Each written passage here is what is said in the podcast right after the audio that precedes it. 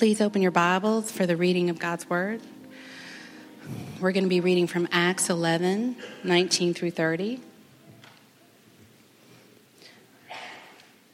Now, those who had been scattered as a result of the persecution that started because of Stephen made their way as far as Phoenicia, Cyprus, and Antioch, speaking the word to no one except Jews. But there were some of them, men from Cyprus and Cyrene, who came to Antioch and began to speak to the Greeks, also proclaiming the good news about the Lord Jesus. The Lord's hand was with them, and a large number who believed turned to the Lord. News about them reached the church to Jerusalem, and they sent out Barnabas to travel as far as Antioch.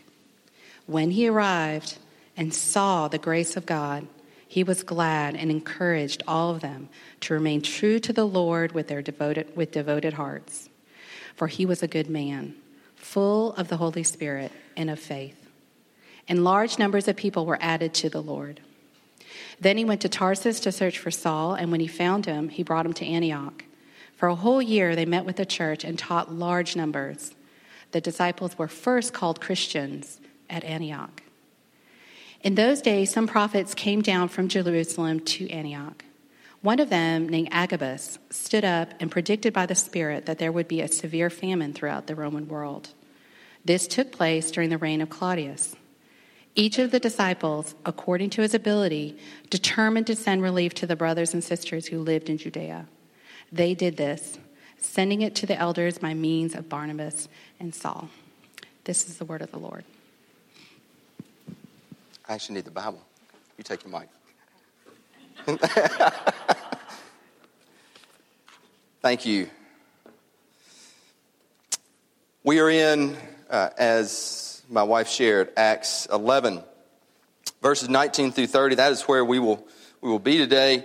Uh, we are going through the book of Acts. We are looking at uh, the Holy Spirit, the work of the Holy Spirit, talking about what does it mean to be spirit filled. And I'd like to open this, this message today by asking all of us a question What should the church be? What should Jesus' church be? Often, myself included, I think we like to separate the church or a church or our church from Jesus. Sometimes we may even say, well, I, you know, I worship Jesus I don't have to go to a church. Or we might even say, I call myself a follower of Christ, not necessarily a Christian. But in the Bible, you cannot separate the church from Jesus. Uh, it is, I'm going to say again, uh, Jesus' masterpiece. The church is to be Jesus' masterpiece. Uh, if you look at John 17, which I'm not going to read, but the whole chapter is Jesus praying for his church not just then in the upper room, but throughout all of history, praying for us right then and there. This church, every church. When you look at the church, when we see a church, we should see Jesus. Uh, there's, there's nowhere, I believe, Jesus right now, his body up in heaven, uh, he never says, Oh, I need to check on this church or I need to check on the church. He, he is constantly, he is constantly with his church. It's called the body of Christ. It is his masterpiece. Now, the reality though is there are a lot of things in Jesus' church throughout history and in the present uh, that are bad. I mean, broken people fill up Jesus' church, and broken people often do broken acts. And so often we see a church or the church and we're like, man, I just don't want to be uh, any part of that. I would rather just follow Jesus on my own. And if I can use a, a, a painting as an illustration, and I'm no painter, my, one of my grandmothers uh, was, but I'm fascinated by art, works of art. Often a ma- there's a masterpiece that is painted, but then throughout years and even centuries, other painters of lesser talent uh, paint over that masterpiece, and there are other works on top of it that are just not, frankly, as good.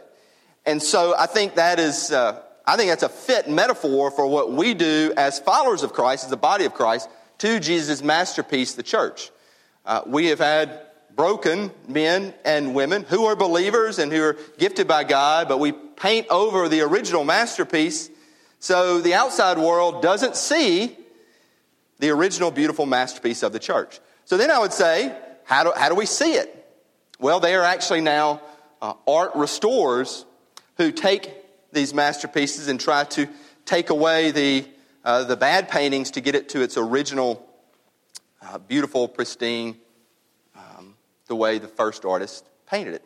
That is hard work. And so for us, if we are going to see what Jesus Church should be, what we're to be, it takes, it actually takes hard work. We have to look in God's Word and we have to be part of a church because there's great beauty in each and every church. This church, all churches. There's great beauty. And to be part of it Often we will see that beauty. Sometimes we'll even see the bad too. But to look in God's Word and to be part of the church, I do believe you can come to see Jesus' masterpiece as the church. Do you know that 80% of all Americans believe, hey, I can be a Christian without being part of the church? Okay, nowhere in the Bible does it say that, nowhere does Jesus say that. So to find the masterpiece, the church that we should be, the church that Jesus wants, it takes work it takes effort to look into God's Word and to be part of a body, uh, growing, uh, that it's imperfect, that's always moving to say, this is how we should be from God's Word. So uh, today, we're looking in this passage at a church. It's really the first church outside the church in Jerusalem. And this is in Antioch, okay?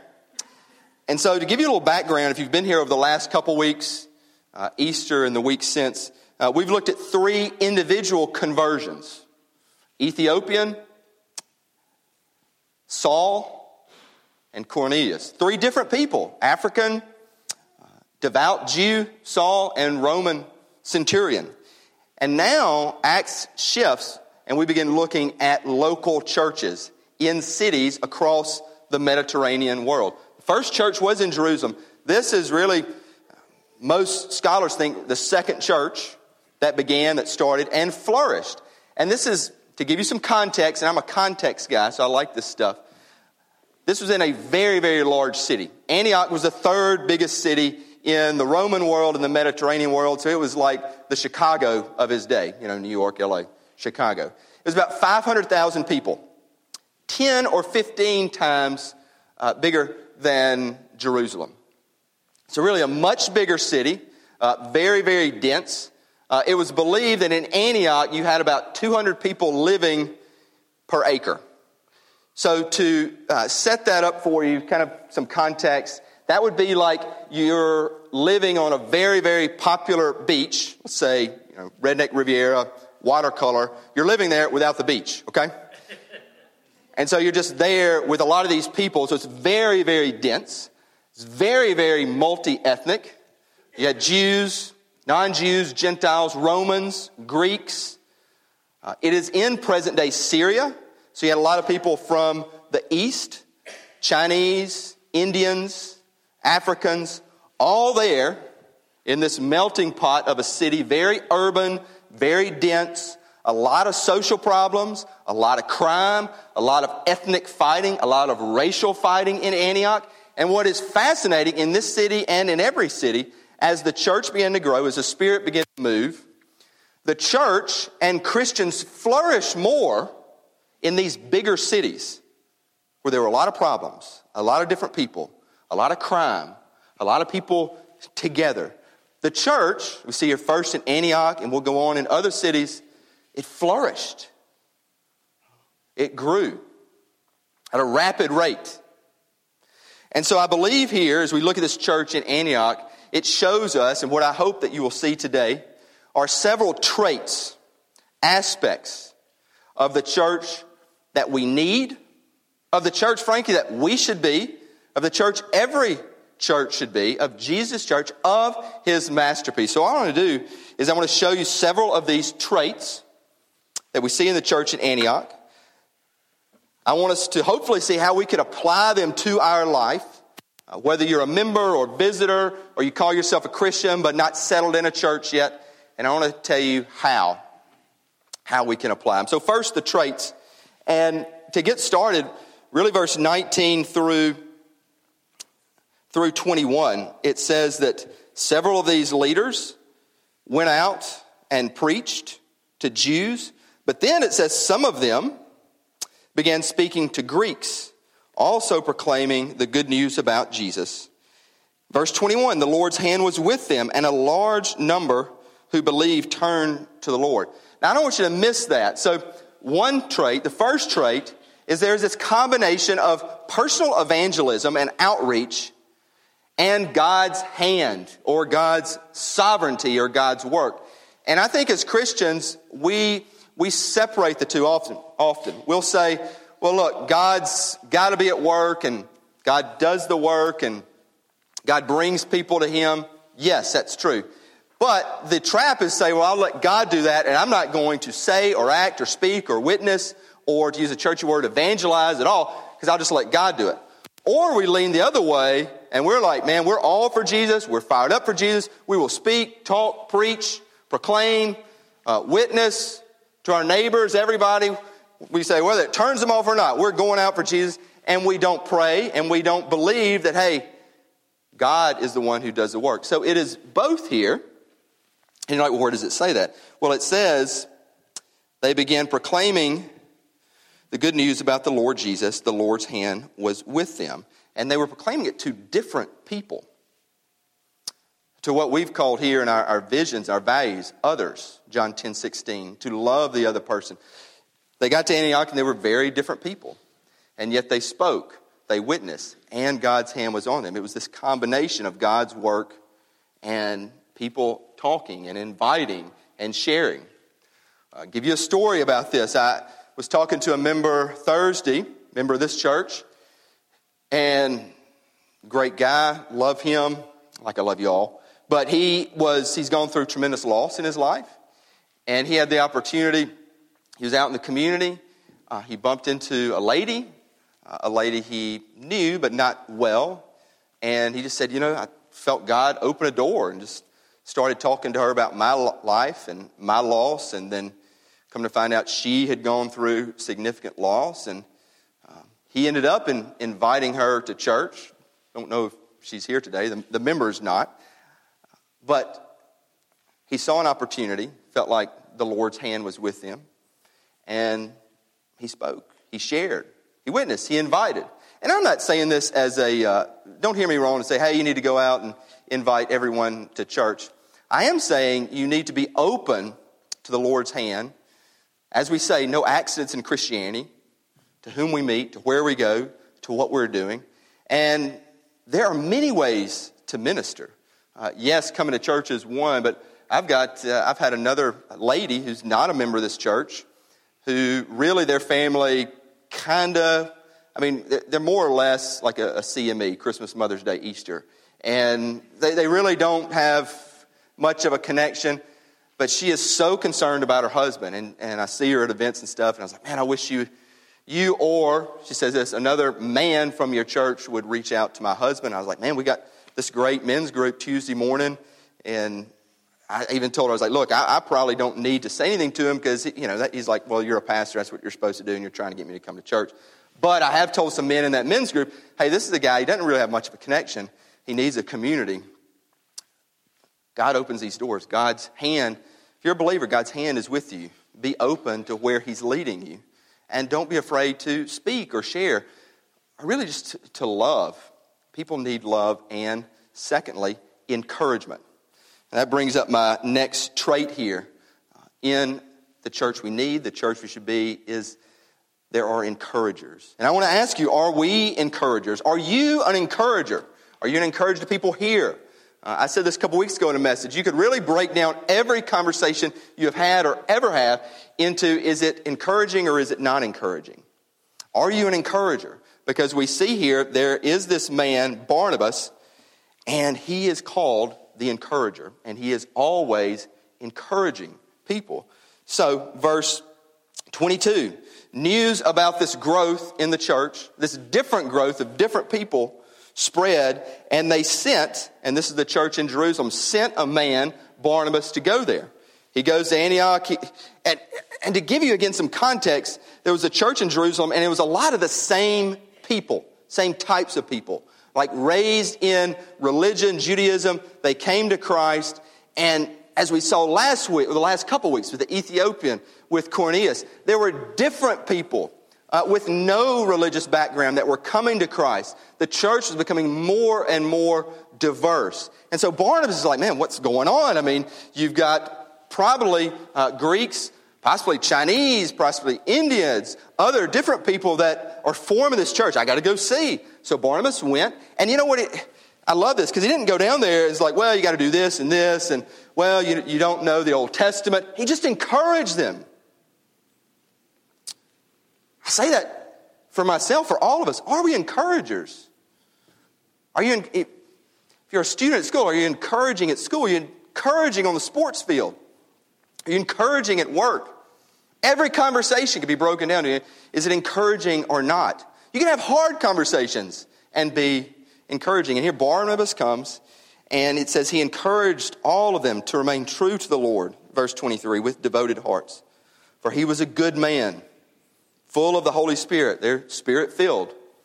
I've said over and over again, if you read through Acts, underline where it says full of the Spirit, filled with the Holy Spirit and of faith. And large numbers of people were added to the Lord. And then look at this, verse 25. It says, Then he, Barnabas, went to Tarsus to search for Saul. And when he found him, he brought him to Antioch. I want to stop there. I don't want you to miss this. So Barnabas is sent. He goes to Antioch. He sees this, this, new, this new tribe, this new group, this new church filled with the Spirit. God's doing a work. He could have said, All right, man, I got my gig. Because, I mean, like, he could have said, like, church in Jerusalem, I mean, they got Peter and the early disciples, and I'm a Christian, and uh, I want my own thing. I want to lead my own place or church or group of people. He could have he could have said, as a leader, man, this is mine. I'm hoarding. Instead, look at what Barnabas did. Think about what he did. He's like, I, I know somebody better.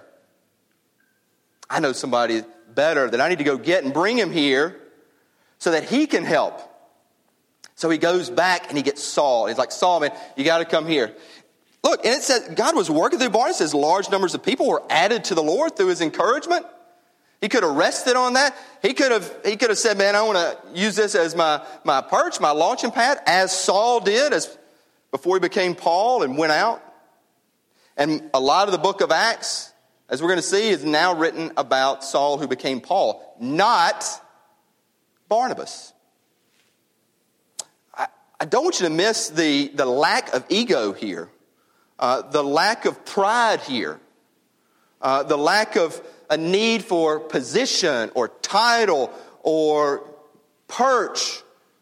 He's like, I know somebody better. I'm going to bring him and help this new community.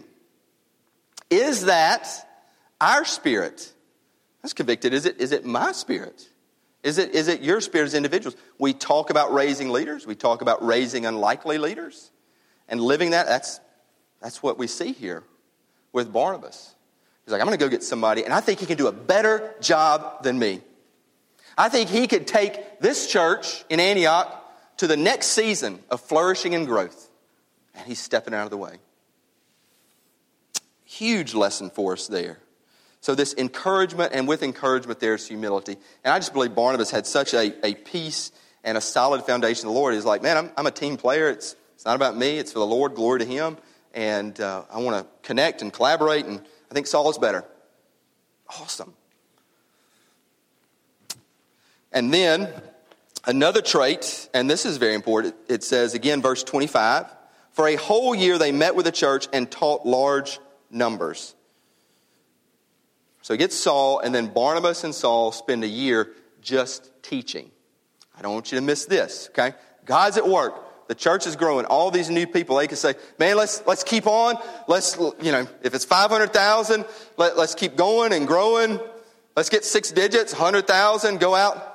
No, they said it is so important to teach these people, these new Christians, and probably some old Christians too, we need to teach them right belief, right, to use the word, doctrine.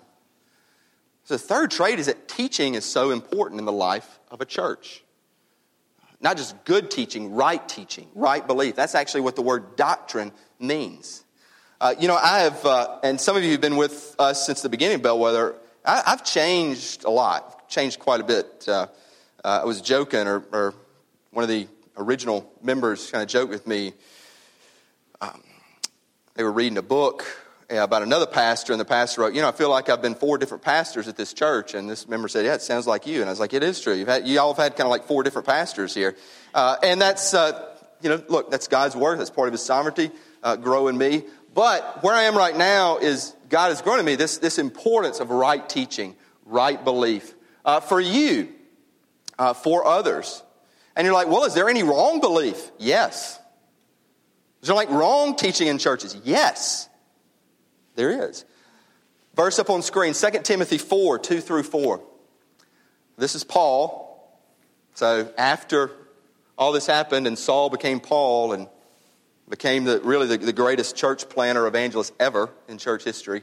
He wrote to Timothy. And this was in the reading, if you're doing, if you're following our, our Bible plan, the Bible reading for this week, 2 Timothy 4, 2 through 4. He says to Timothy, who's a preacher at the church in Ephesus, he says, Preach the word.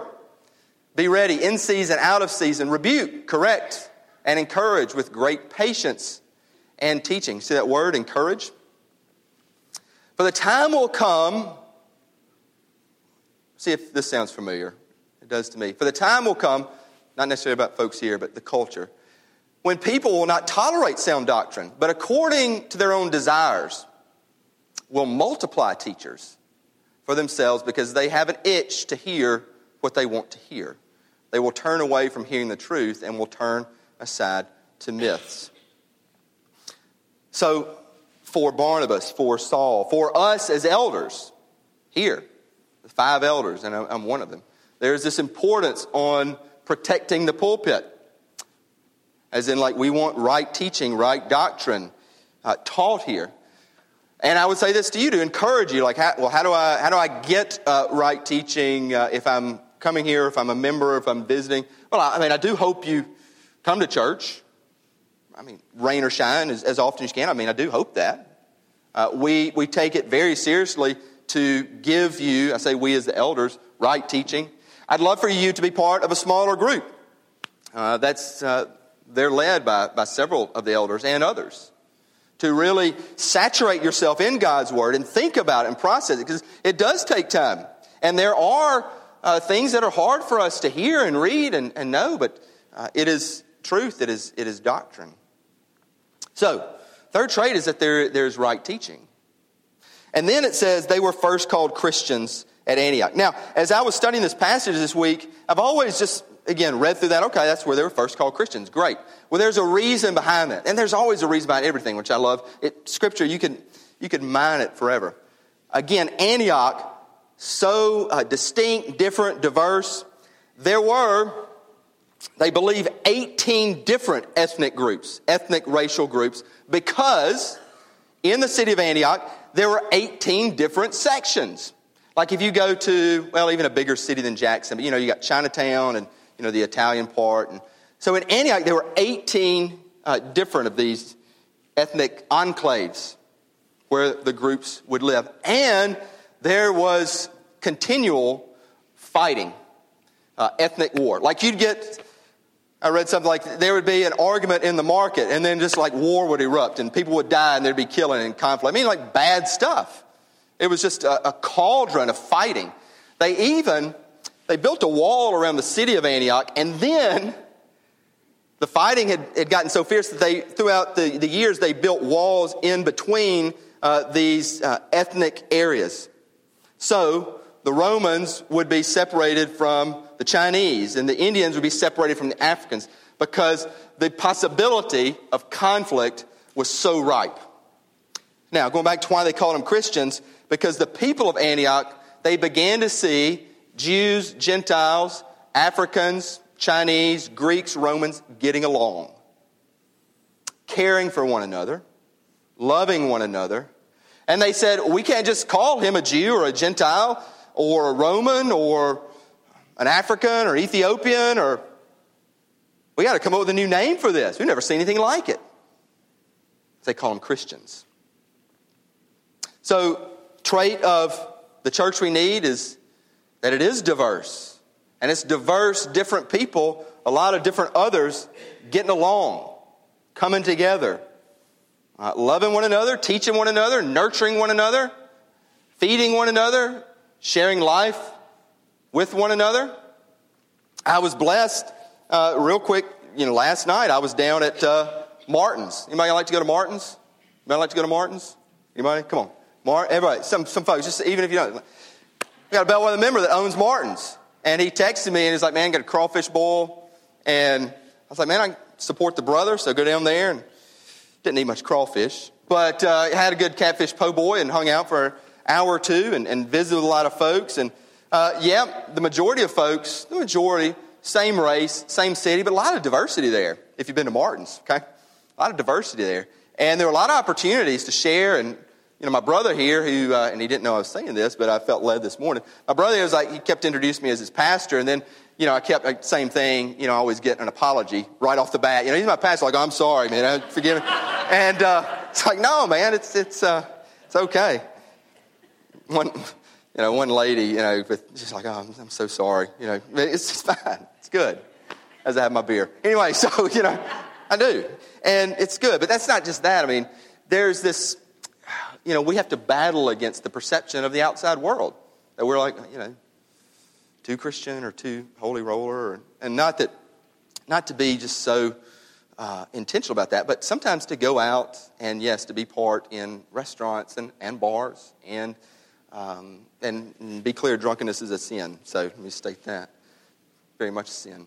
But to be out with these people and say, oh, there's something different about that guy. There's something different about that person that belongs to Bellwether Church. Um, I mean, I, I, want people to say that about y'all, about, about us. And I always have the pastor, you know, right across the forehead. So it's a lot easier for y'all than me. But it's this diverse community. And we actually, you're like, well, Jackson, Mississippi, it's very diverse. You know, with the counties here from Hinds to Rankin to Madison, racial diversity. Even, you know, span school, you've got all these kids from, uh, from different nationalities. Uh, you know, first language is, is not English over there.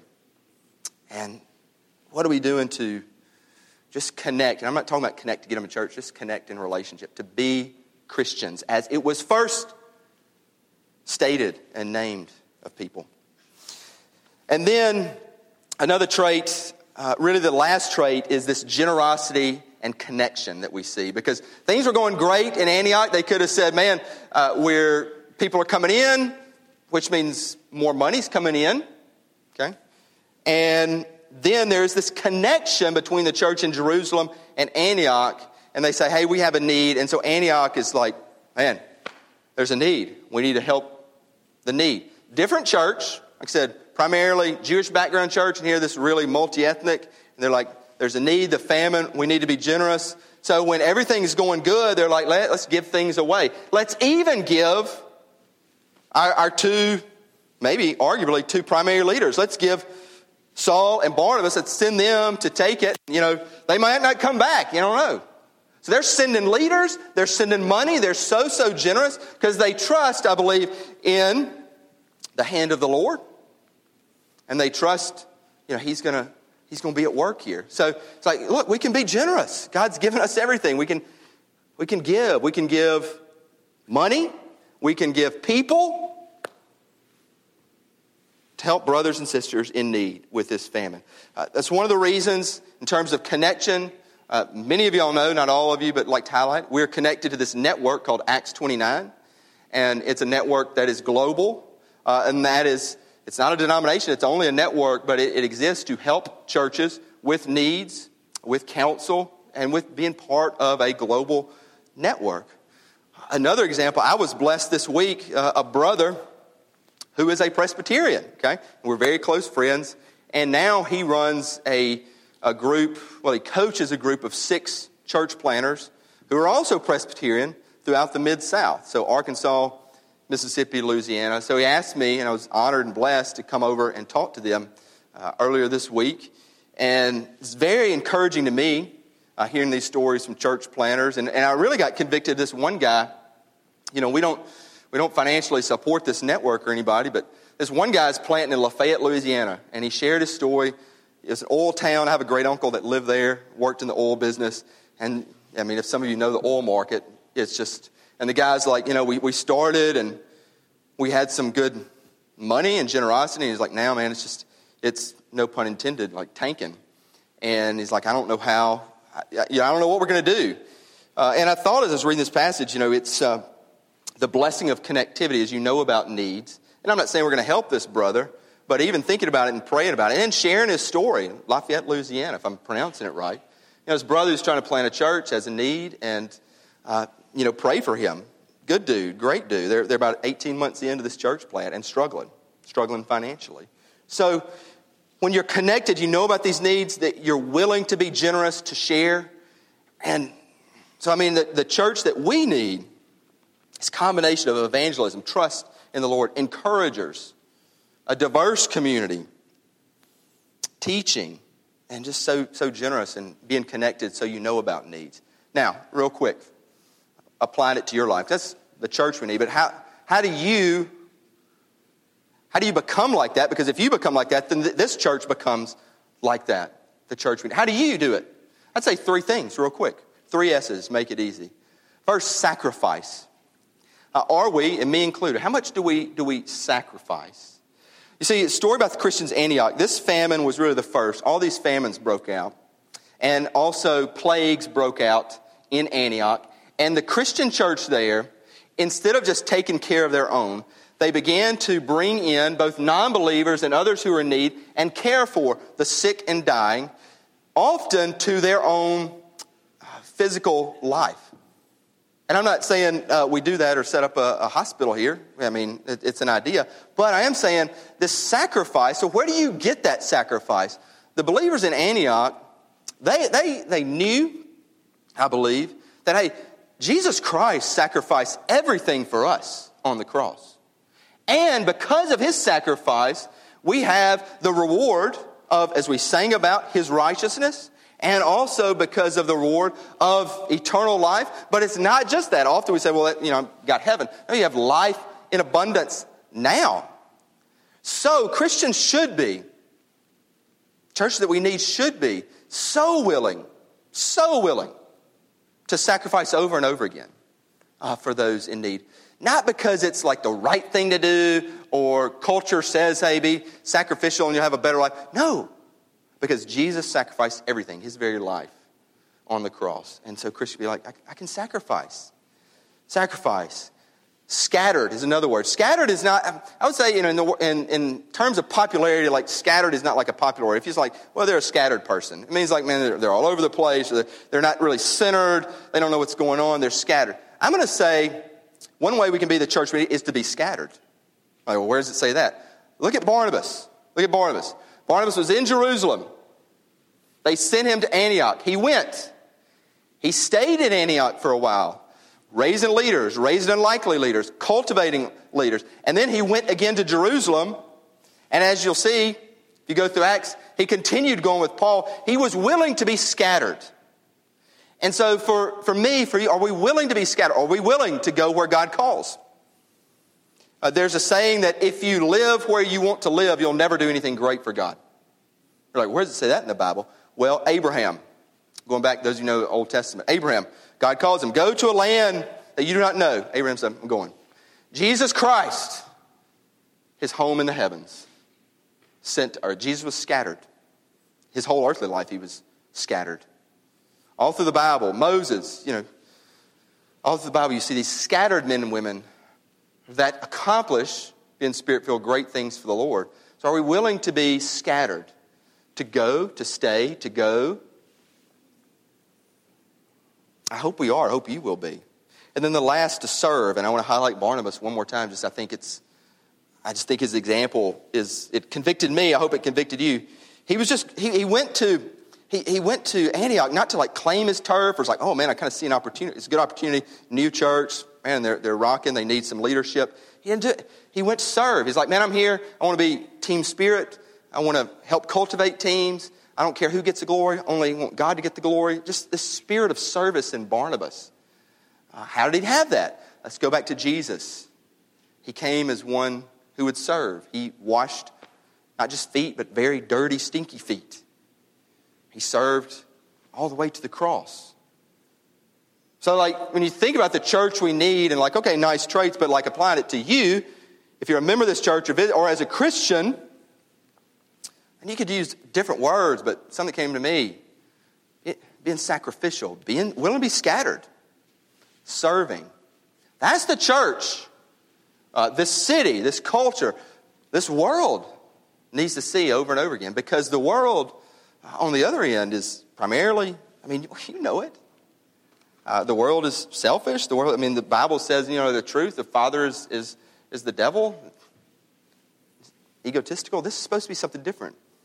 As Scripture said, our, our name is supposed to be Christian. And now, last thing, how? How that all happens. It's very simple. I'm just going to ask you a question. Actually, two questions. They're really the same question. What is holding back, holding you back what is holding you back from being the Christian that the world needs? What is holding you back? The same answer could go to the same question, to the different question. What is holding you back from completely, with your life, completely relying on the cross and the blood of Christ? It's the same answer. So, first, when you take it Christian church, what's holding you back from being the Christian you need for the church you need? I believe the same answer is what is holding you back from totally, completely relying, basing your life on Jesus Christ on the cross and the blood of Christ? What is holding you back? That is a question I want us all to think about as I offer an invitation. And this invitation is one where we will take communion together. We're going to do it in a different way uh, today. So get ready to take communion, okay? But listen to me. We're going to move this cross down here, front and center. Okay, this cross back there. Someone needs some help. Okay, and it uh, hopefully won't fall. I don't think it will. It's standing on four things. Okay, so don't worry. We're going to put an offering plate at the base of it, the base, the foot of the cross. At the foot of the cross, there's level playing ground. It's very level, regardless of where you're from, what you do, who you think you are. It's all equal. I'd like you. You should have a card either at your seat or facing your seat I would love for you to really, if, I'm going to say this, if you want to take communion today, I would prefer you to do this. I'm not going to say don't, but I prefer you to take that card, think about it, pray about it. what is holding me back from totally relying on the cross and the blood of Christ for my life. Is it, is it status? Is it position? Is it being a pastor? Is it some mission idea that you have? Is it uh, a problem? Is it a hurt? Is it bitterness? Is it bitterness towards someone here? What is holding you back from basing, relying your entire life on the cross and the blood of Christ? And if you can't answer that, because honestly, that's what we're supposed to do in communion every week as we confess and take the Lord's Supper. I mean, if you just can or if you don't want to, then um, biblically it says you know, then, then just, you don't have to take communion. But Scripture says, get your heart right. So to get our hearts right, what is holding us back? And I'm not saying that's going to totally erase that thing or solve the problem. I am saying it is going to give you an opportunity to truly get deep in your heart and confess one or at least one thing that's like, Lord, this is holding me back. And I trust in your finished work on the cross, the blood of Christ that cleanses all. So I'm going to pray for us. It's going to be open communion, so no ushers. So whether two or 20 or whomever, come as you are. But there will be an offering plate at the foot of the cross, and we'll take communion. Let's pray together. Heavenly Father, thank you for most of all your cross, your blood. That started your church. And so I just pray we recognize that. And as we, we move into, we grow into the church that the world needs, let us just point our, our, our eyes and our hearts and our minds and our lives towards the cross and the finished work that you accomplished for uh, everyone in this building and, and everyone all over the world. May we know that. May we base our life. May we give our life. May we, may we say, Lord, this is, this is holding me back and I give it to you. And rest on your finished work on the cross. In your name we pray. Amen.